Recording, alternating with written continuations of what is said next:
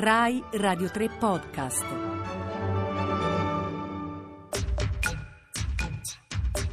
Venti piccoli mondi.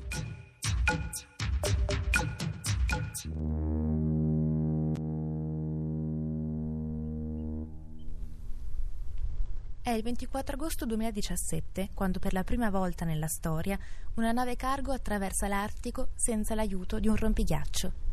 La nave Christophe de Margerie batte la bandiera della compagnia marittima russa Sovcomflot, che l'ha battezzata come l'amministratore delegato di Total, morto in un incidente aereo a Mosca tre anni prima. È una petroliera nuova, progettata dagli ingegneri russi per sfruttare lo scioglimento dei ghiacci nel circolo polare artico e porta un carico di gas naturale liquido da 300 milioni di dollari, tutti diretti verso l'Asia. Il gas proviene da Yamal, una penisola nella Siberia artica che si presenta come una striscia di permafrost che punta dritta verso il Polo Nord. Lì ci sono le più grandi riserve di gas del pianeta e il presidente russo Vladimir Putin ha investito ben 27 milioni di dollari per farne il più grande punto di estrazione di gas naturale liquido dell'Artico. Il viaggio della Christophe de Margerie quell'agosto è un successo. Parte dal porto di Hammerfest in Norvegia e in soli 19 giorni percorre senza problemi tutta la rotta del Mare del Nord fino a Boryong in Corea del Sud. Ci mette cioè il 30% di percorrenza in meno rispetto alla rotta sud, quella più utilizzabile di solito, che passa dal canale di Suez. Non è un segreto. La maggior parte degli scienziati concorda sul fatto che il clima dell'Artico stia cambiando, tre volte più in fretta del resto del pianeta, soprattutto in questi ultimi vent'anni in cui la regione artica ha subito più cambiamenti di quanto non l'abbia fatto nei due secoli precedenti. Basta guardare le immagini del Polo Nord catturate dai satelliti della NASA a metà del secolo scorso e compararle con quelle di oggi. Il ghiaccio marino si assottiglia e continua a diminuire a vista d'occhio. Iniziano a ritirarsi anche i ghiacciai della Groenlandia e del Canada e il bianco sparisce anche di fronte alla Russia e all'Europa del Nord.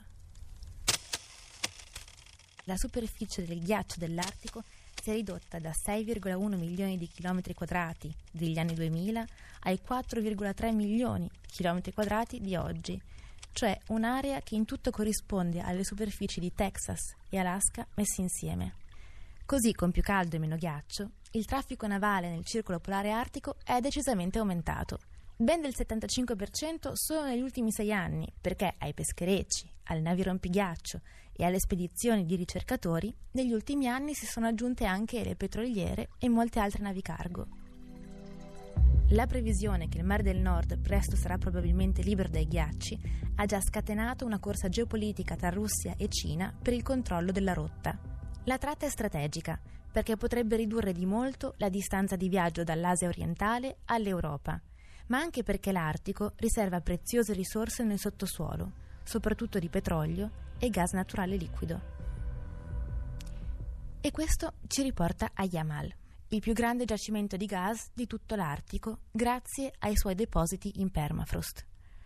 Questo suolo, in teoria perennemente ghiacciato, ha iniziato a sciogliersi in modo progressivo sotto i colpi di ondate di calore che ormai ogni estate invadono la penisola e da ogni strato che se ne va capita che ogni tanto qualcosa rispunti in superficie.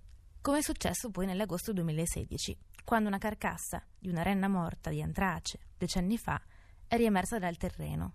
Le spore, ancora vive e liberate dal ghiaccio, hanno infettato quell'estate almeno 2000 renne. In concomitanza, decine di persone sono state ricoverate in ospedale e un bambino ha perso la vita. Da quell'estate il governo russo ha dovuto portare via da Yamal intere famiglie per via aerea e ha anche iniziato una campagna di vaccinazione contro l'antrace in tutta la regione. Questo incidente, molto fresco nella memoria russa, ha portato alcuni scienziati a dire che Yamal potrebbe essere un esempio di quello che il cambiamento climatico potrebbe causare nella tundra e nell'intero Artico. Continuate a seguire i podcast di Radio 3 sul nostro sito e sull'app Rai Play Radio.